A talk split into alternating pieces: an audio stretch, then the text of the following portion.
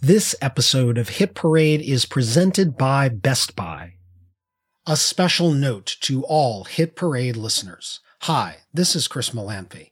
As you might be able to tell, I've been fighting off the bug that's going around this holiday season, so my voice is a little raw on this episode.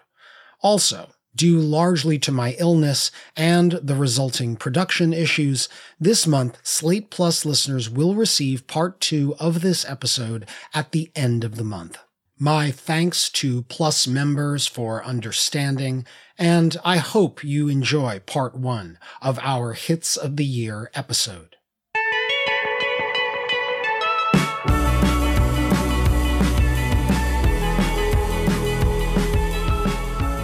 Welcome to Hit Parade, a podcast of pop chart history from Slate Magazine about the hits from coast to coast.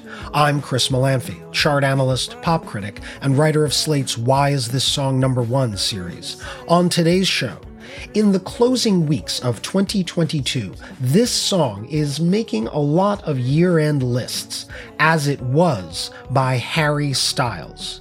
In addition to its critical acclaim, it made the 10 best singles lists of Rolling Stone, The Guardian, NME, Entertainment Weekly, and Consequence of Sound, as it was also dominated Billboard's Hot 100 this year. To be exact, the lead single from the Harry's House album topped America's flagship pop chart for an amazing 15 weeks. Not only the longest run at number one for any song this year, but one of the four longest runs on top for any single ever.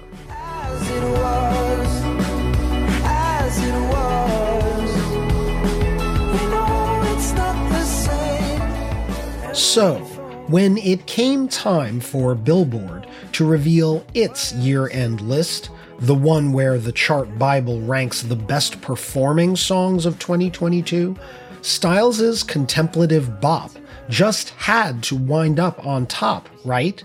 I mean, 15 weeks at number one. A slam dunk for top single of the year, surely. Think again. Last night, all I think about is you. Don't stop, baby, you come on too. On, baby, think about you. A couple of weeks ago, Billboard announced that this song Heat Waves by Glass Animals was the actual number one song of 2022. Unlike the critics, this wasn't a subjective call by Billboard. That's just how the chart data landed. Even though Heat Waves spent only five weeks at number one, literally one third as long as Harry's As It Was. Sometimes all I think about is you, late nights in the Year end upsets like this are not uncommon in Hot 100 history.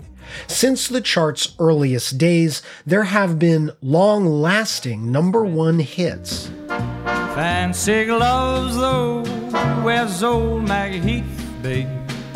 So there's never, never a trace of red. That wind up falling short in the final tally to songs with fewer weeks at number one. Fired our guns and the British kept a coming. There wasn't as many as there was a while ago. We fired once more and they began to running on oh, down the Mississippi. And sometimes these winning songs are a little random. Like you'll get to the end of a year and think to yourself, yeah, there were some big hits this year, like this.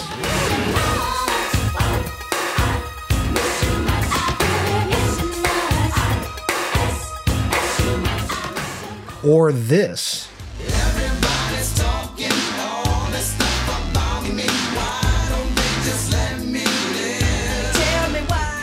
Or this.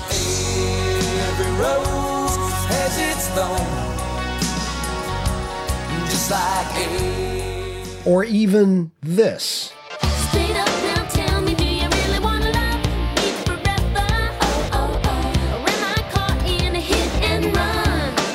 And then Billboard will make its big year end announcement, and a nearly forgettable song will upset all of those better remembered contenders.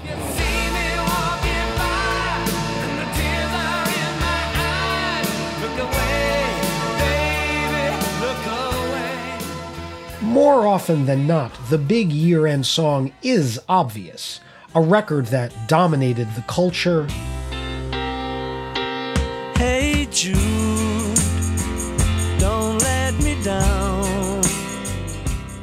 That was just inescapable.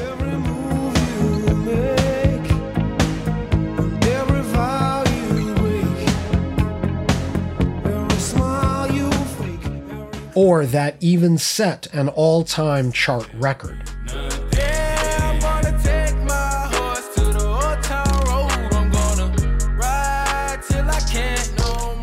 But sometimes that year end chart dominator is a flash in the pan. An artist who turns out to be a one hit wonder can have the biggest hit of the year.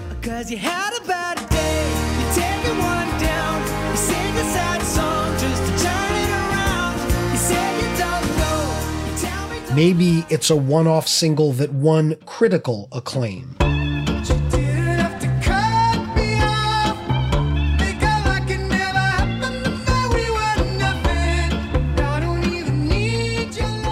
Or maybe it's a one off that you still can't quite believe happened at all.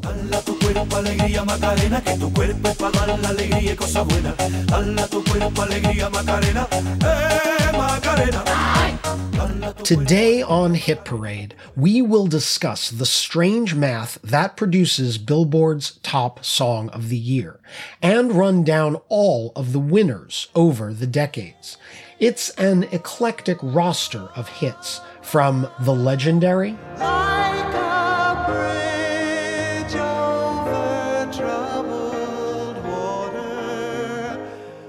to the widely loathed.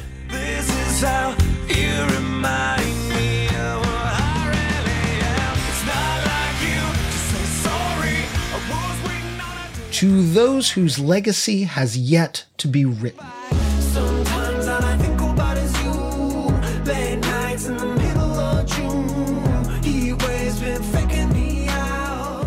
And that's where your hit parade marches today, the first week of December 2022, when Billboard magazine announced that the top single of the year was Glass Animals Heat Waves. It might kick off a hit making streak for this four man alt pop band from Oxford, England. Or it might be the start and end of their reign as American hitmakers.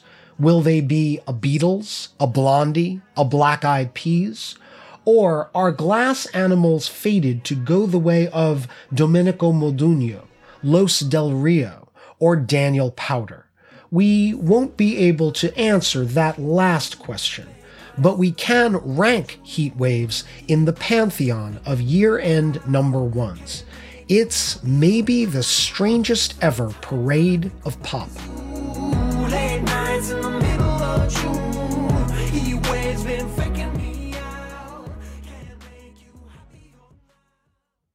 Another day is here, and you're ready for it. What to wear? Check. Breakfast, lunch, and dinner? Check. Planning for what's next and how to save for it? That's where Bank of America can help. For your financial to-dos, Bank of America has experts ready to help get you closer to your goals. Get started at one of our local financial centers or 24-7 in our mobile banking app. Find a location near you at bankofamerica.com slash talk to us. What would you like the power to do?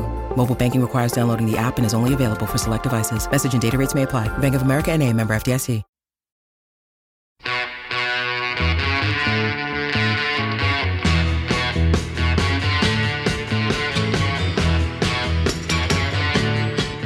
Even if you're not a baby boomer, I myself was born after the so called boom.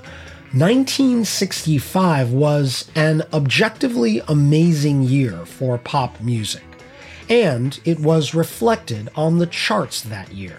So many great songs topped the Hot 100. The one with the most weeks at number one in 65 was the Rolling Stones' first ever American chart topper, I Can't Get No Satisfaction, which spent four weeks on top.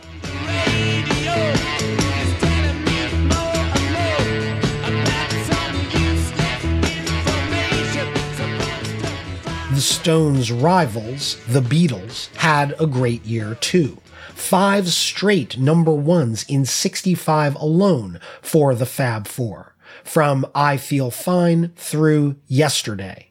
Speaking of yesterday, that Paul McCartney ballad also spent four weeks at number one. Yesterday, all my troubles seem so far away.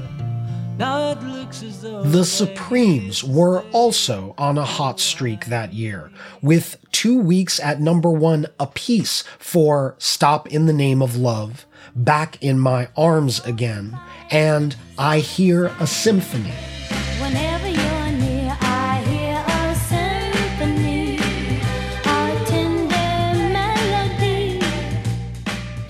and their Motown brethren were having a great year too, with number ones for both The Temptations well,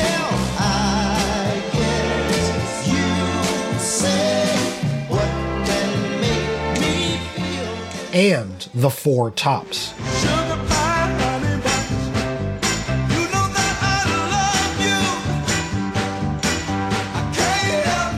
There were multi week number ones by the duo who called themselves the Righteous Brothers.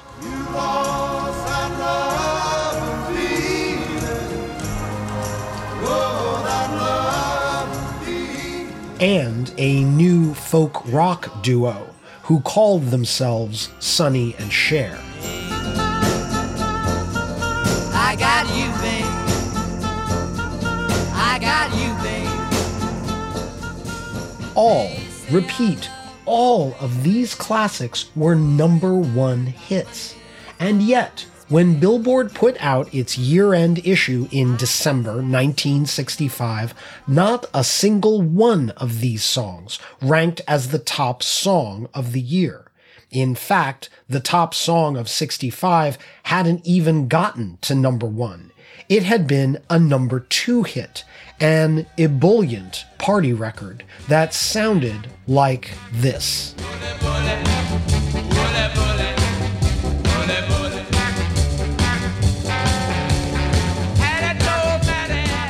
Wooly Bully by Sam the Sham and the Pharaohs. In the summer of 65, Wooly Bully had only gotten as high as the runner up slot. But Bully was a long lasting hit, riding the chart for 18 weeks, a relative eternity in an era when big hits cycled on and off the chart in as little as 10 weeks. The Beatles' Yesterday, for example, was gone in just 11 weeks, and that was a four week number one hit. Wooly Bully was the first hit in Hot 100 history to best all comers on the year end chart, despite peaking in the runner up slot.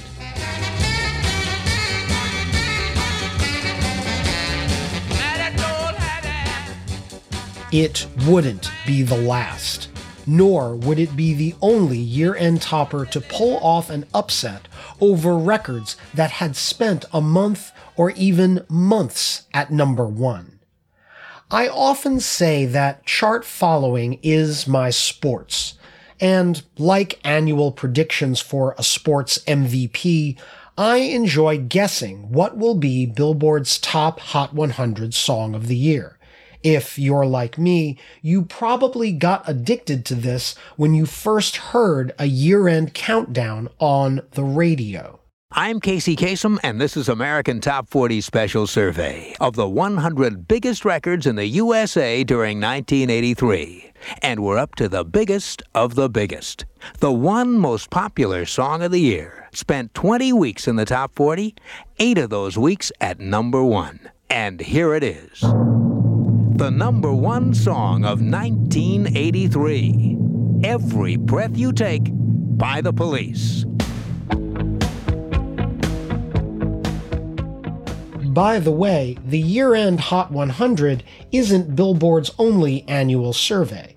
The magazine also does year end lists for virtually everything it ranks. The year end Billboard 200 album chart is also widely followed. Whether the victor is the Monkees' More of the Monkees album in 1967. Then I saw her face. Now I'm a believer. Not a trace. Fleetwood Mac's Rumours in 1977.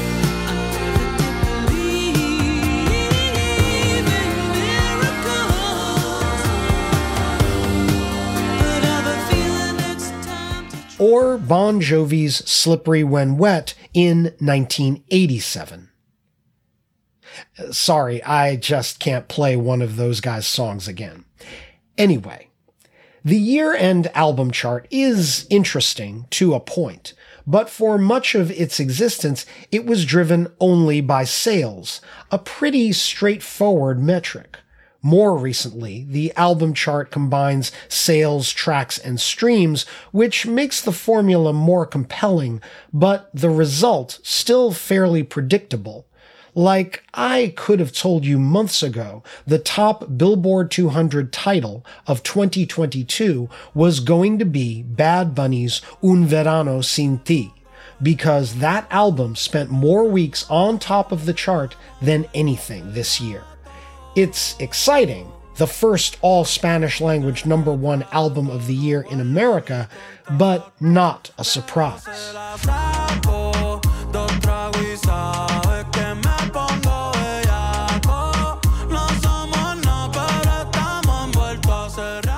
The reason chart geeks like me pay the most attention to the year end Hot 100 is that, well, first of all, it's what we used to hear counted down on the radio, but also, the year end Hot 100 is a real contest.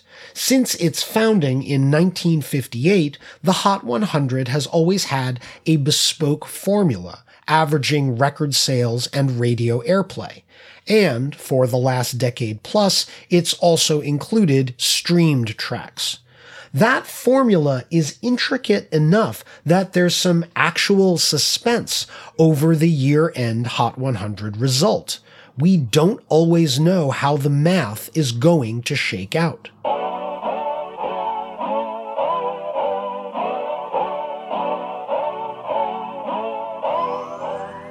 Like last year, for instance, in 2021, I was betting the year end Hot 100 number one song would be something by Olivia Rodrigo, BTS, or The Weeknd, who all scored big number one hits that year.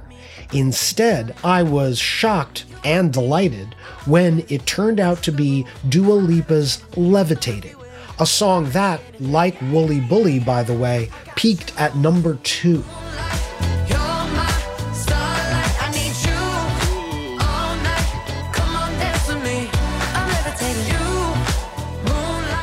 To be clear, more often than not, the predictable thing does happen.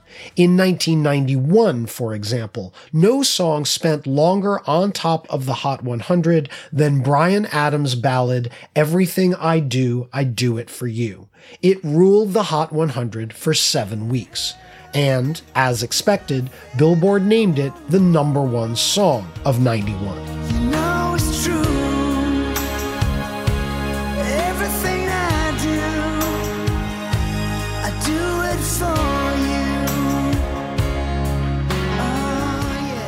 But how often does the opposite happen? To be exact, in the 65 years Billboard has named a top Hot 100 Song of the Year, 26 out of 65 times, a song other than the one with most weeks at number one has taken the crown. So basically, an upset result about 40% of the time. Some of the songs that seemingly got robbed include 1969's Aquarius Let the Sunshine In by The Fifth Dimension, which spent six weeks on top, more than any other hit that year, and didn't take the year end title.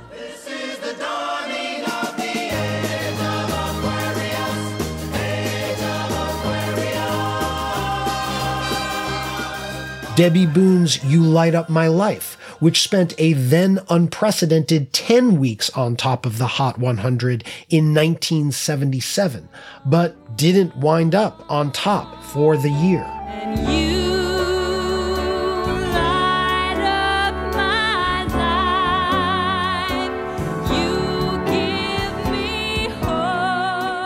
or Brandy and Monica's The Boy Is Mine, which commanded the summer of 1998 with 13 big weeks at number one and couldn't seal the deal at year end.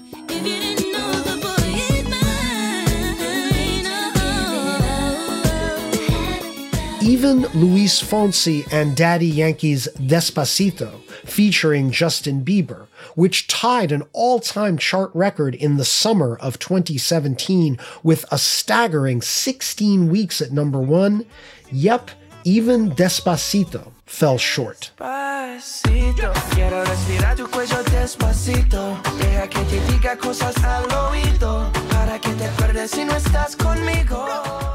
I'll reveal the songs that defeated these seemingly commanding hits later in the episode. For now, in the first part of this episode, let's run down some guidelines that explain why these apparent anomalies happen. I can't bring justice to Despacito, but I can at least explain why it fell short. Ever think those fables and fairy tales from back in the day are just a little bit dusty? Wondery and Tinkercast are bringing you a new kids and family podcast, Once Upon a Beat. Join host DJ Fuchs and his trusty turntable Baby Scratch as they deliver remixes of fables and folk tales, rhythm and rhymes, and fun spins on classics as old as time. Grab the whole family and get ready to groove because they're putting the rap in Rapunzel and getting down with that funky duckling. Where hip hop and fables meet, it's Once Upon a Beat. Follow Once Upon a Beat on the Wondery app or wherever you get your podcasts. You can listen to all episodes of Once Upon a Beat early and ad-free right now by joining Wondery Plus in the Wondery app or Wondery Kids Plus in Apple Podcasts. Year-end guideline 1. Chart longevity trumps chart peak. Oh,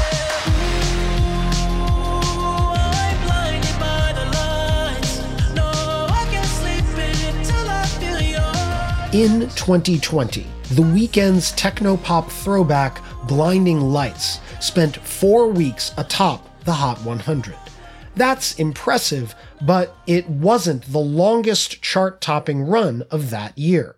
Two hits by rapper Roddy Ricch did better in 2020 his TikTok fueled hit The Box, which spent 11 weeks at number one from January through March.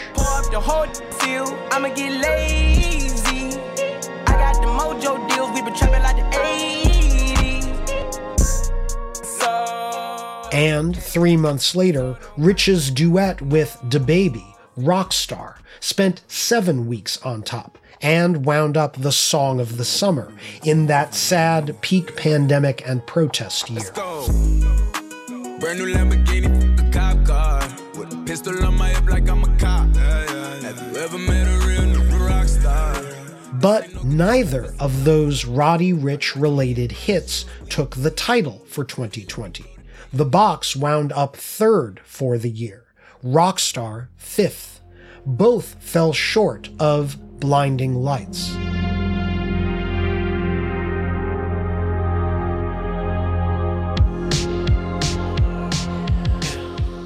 Which had longevity on its side.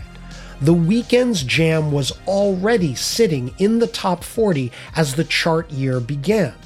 It cracked the top 10 by March, and it never left the top 10 for the rest of the year, even as those two Roddy Ricch hits came and went. During its run, Blinding Lights amassed not only tons of streams and sales, but also record breaking radio airplay. It was on top of Billboard's radio songs chart for 26 weeks, literally half the year, from April through October on the Hot 100, its four weeks at number one might seem modest, but Blinding Lights' sheer persistence was what won the day.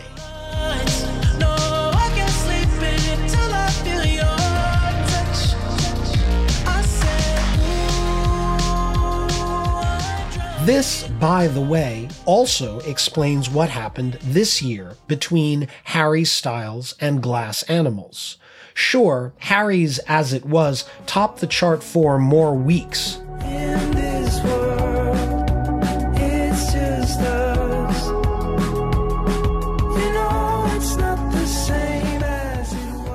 But Glass Animals Heat Waves was on the chart practically all year. Heat Waves was already in the top 10 the first week of the chart year and stayed there for nearly five months before Harry's hit even showed up. All those extra weeks of chart data for Glass Animals easily trumped Styles in their year end Hot 100 matchup.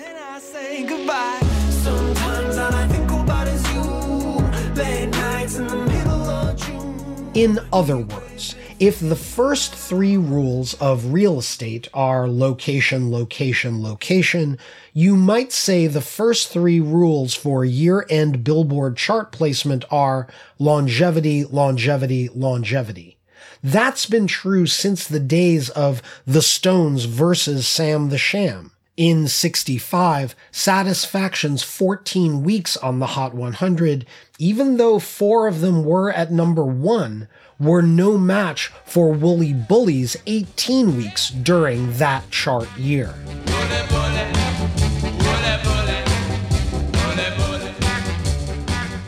You may notice I keep using the phrase chart year. What does that mean? Isn't a year just a calendar year? Not exactly. Billboard announces its year end charts in early December. So its chart year typically runs from early December through late November, which partially explains my next observation. Year end guideline 2 The Last Christmas Factor.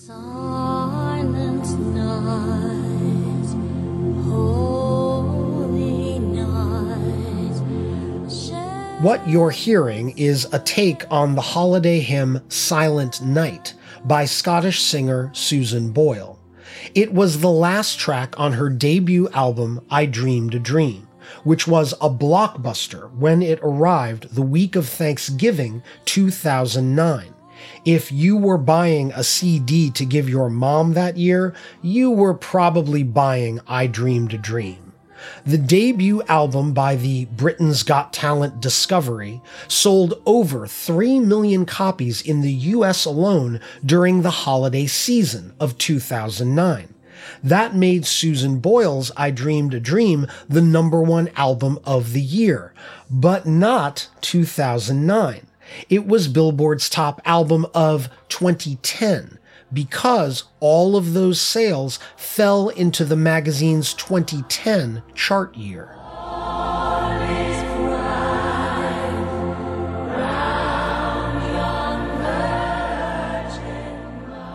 This happens a lot with albums. Whatever is selling well during the previous year's Christmas season often tops the following year's album ranking.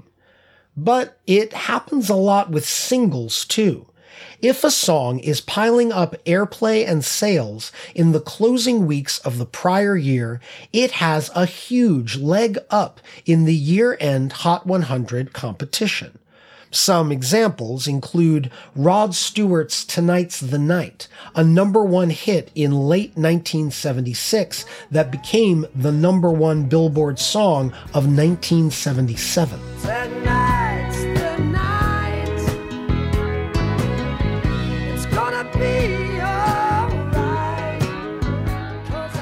Or Olivia Newton John's Physical, a late 1981 chart topper that was named the number one song of 1982.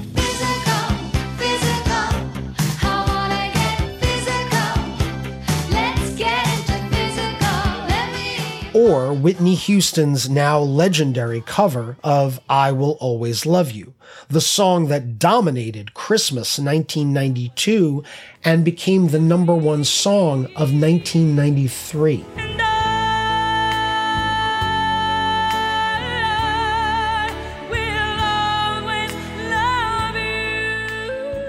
By the way, I'm calling it now.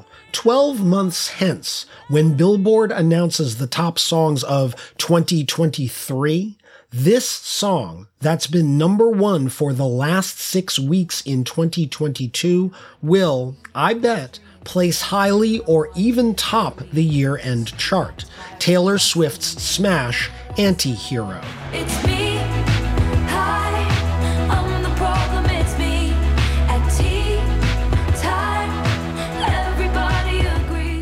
Check back with me in a year to see if I was right.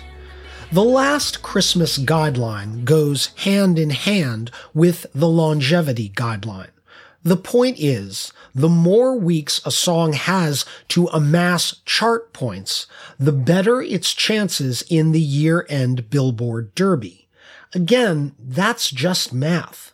Of course, this assumes Billboard had the math right in the first place. Year End Guideline 3. The methodology used to be murky.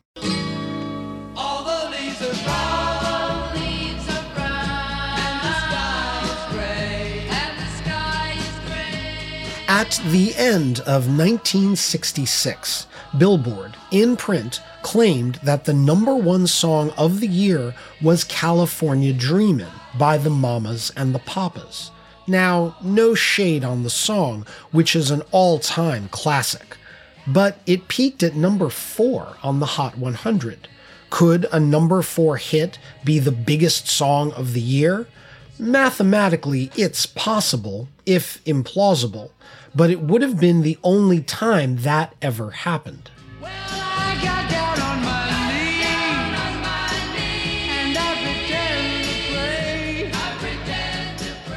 Apparently, Billboard agreed that this was incorrect.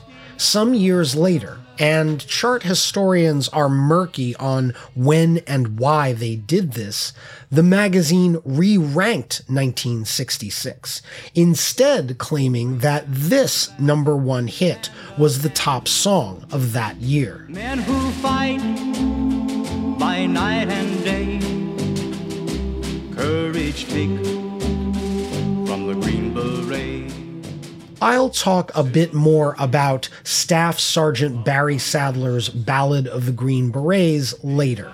It's not a great song, but it was a legitimately big hit. Five weeks at number one, the most of any song in 66, and it sold millions.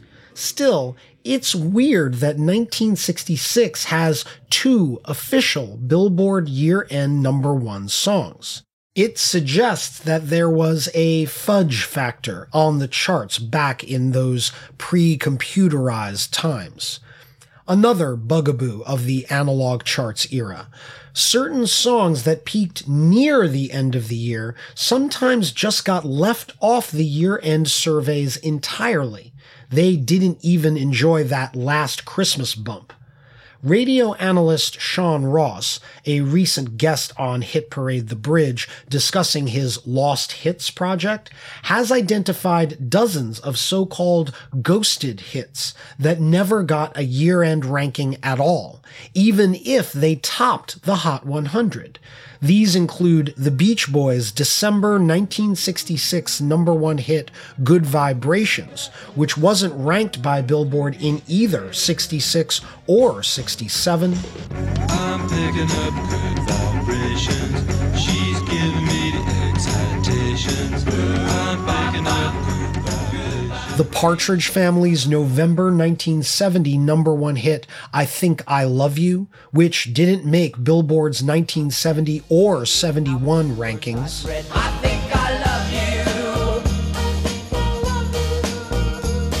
This morning I woke up with this feeling. And even Prince and the Revolution's single Purple Rain, a number two hit in November 1984 that got left off both the 84 and 85 lists.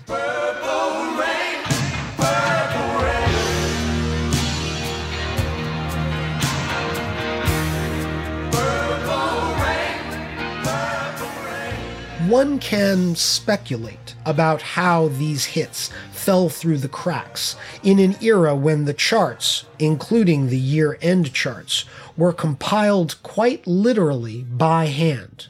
Fortunately, Billboard's data integrity has improved dramatically over the years, especially since their charts were computerized in the SoundScan era, beginning in 1991, as we've discussed in several prior Hit Parade episodes. The magazine now piles up all of the sales, streaming, and radio data it collects over each 52 week period. And the magazine is scrupulous about ranking any hit that made the chart during those 52 weeks. It's actually now quite common for big hits that straddle two years to make the year end rankings for both years. And if you said this life ain't good enough, I'd give my world to lift you up. For example, Santana's Smooth, featuring Rob Thomas, was a 12 week number one smash. It reigned over the Hot 100 from mid October 1999 through mid January 2000. And accordingly, it placed highly on both year end lists in 1999 at number 19 for the year, and in 2000 at number 2 for the year. The same went for Rihanna's longest lasting number one hit, We Found Love, featuring Calvin Harris. It spent 10 weeks on top from November 2011 through January 2012. On the 2011 year end chart, We Found Love came in 69th. Nice. On the 2012 chart, it ranked 8th.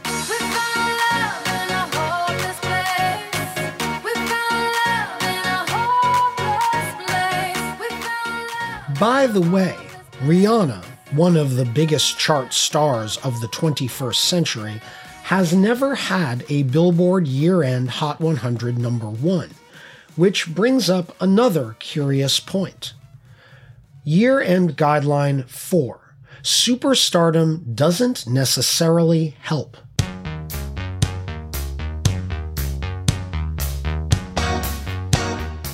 What do Madonna, the Rolling Stones, Donna Summer, Diana Ross and the Supremes, Michael Jackson, Janet Jackson, the notorious B.I.G., and Eminem all have in common?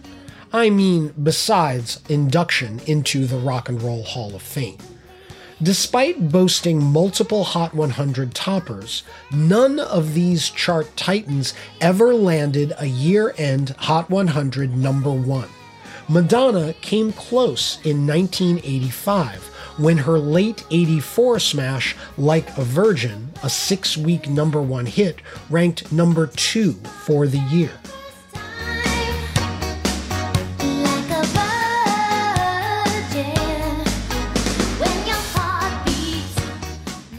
So did Donna Summer, who in 1979 had two of the top 10 songs of the year. Hot Stuff ranked 7th for 79, and Bad Girls ranked 2nd. Sad girl, talking about the sad girl. As Donna Summer's results indicate, the issue with these megastars is that they are competing with themselves.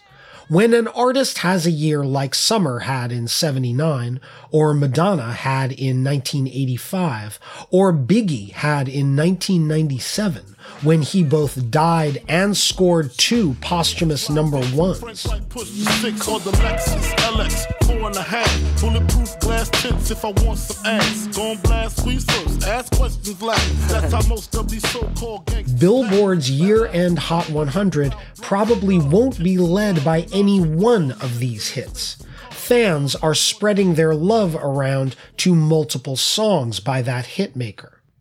For example, let's consider Mariah Carey, by any reckoning, the biggest Hot 100 star of the 1990s.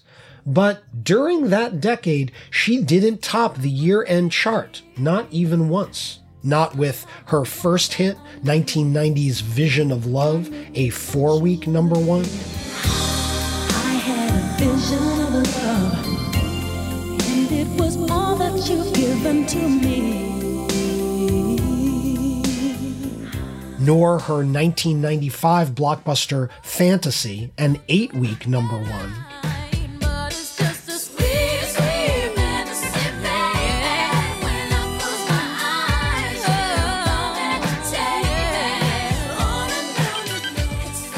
Nor her 1996 mega blockbuster One Sweet Day with Boyz II Men, which was on top for 16 weeks.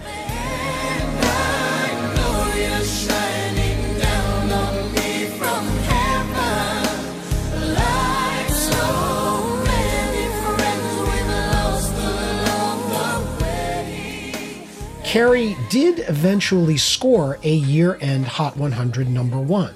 I'll discuss it later. But it wasn't until the 2000s, well after the peak of her imperial period, because by then Mariah wasn't blocking her own path to year end dominance. One last thing. If superstardom can't guarantee you a year end number one, is the inverse true? Does a year end number one hit for a fledgling act ensure stardom? Not really.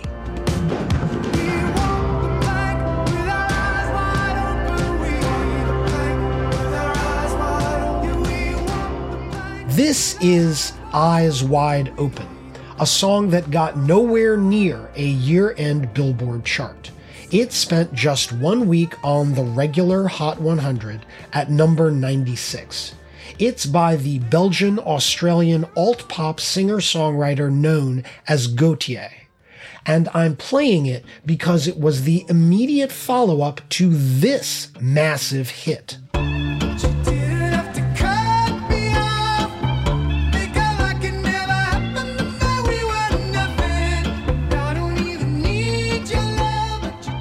Somebody That I Used to Know by Gotye featuring the singer Kimbra, an eight week number one that Billboard named the top song of 2012. Somebody won near universal acclaim from critics and the industry.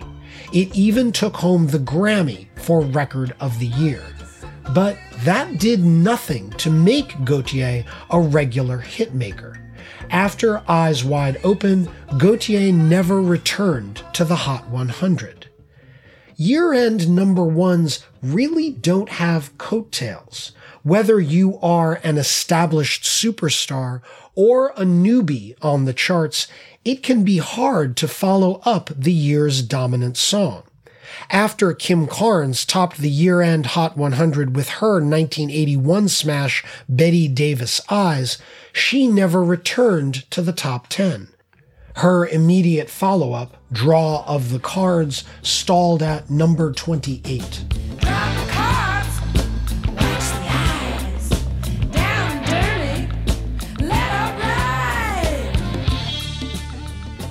Cher didn't do any better in 1999 when she generated her celebrated late career number one hit, Believe. Her follow up, Strong Enough, peaked at a dismal number 57. Cher hasn't been back to the top 40 since.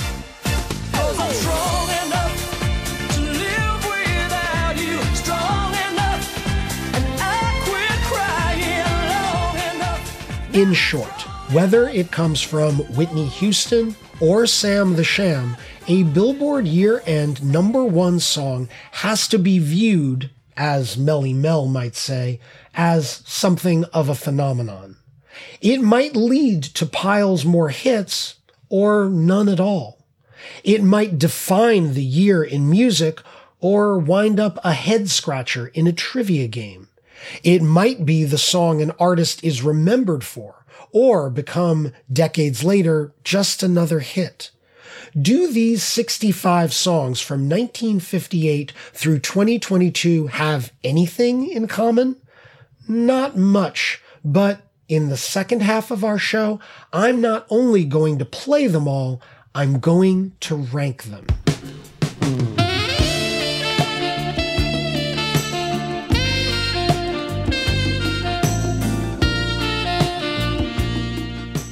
When we come back, from Domenico Modugno to Glass Animals, I count down the best, worst, and most random year end Hot 100 number ones of all time.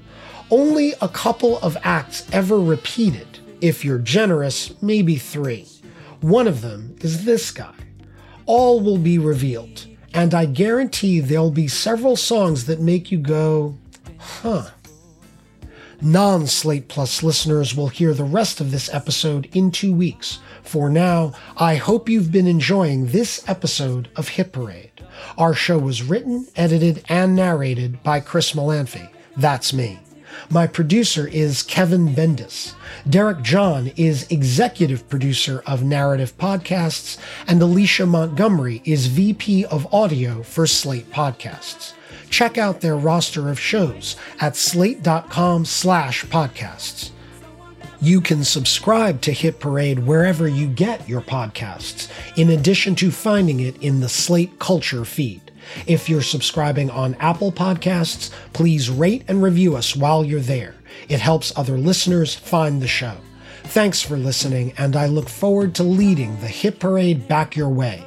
We'll see you for part two in a couple of weeks. Until then, keep on marching on the one. I'm Chris Molanphy. This holiday episode of Hit Parade was brought to you by Best Buy. Shop great deals on gifts now at Best Buy.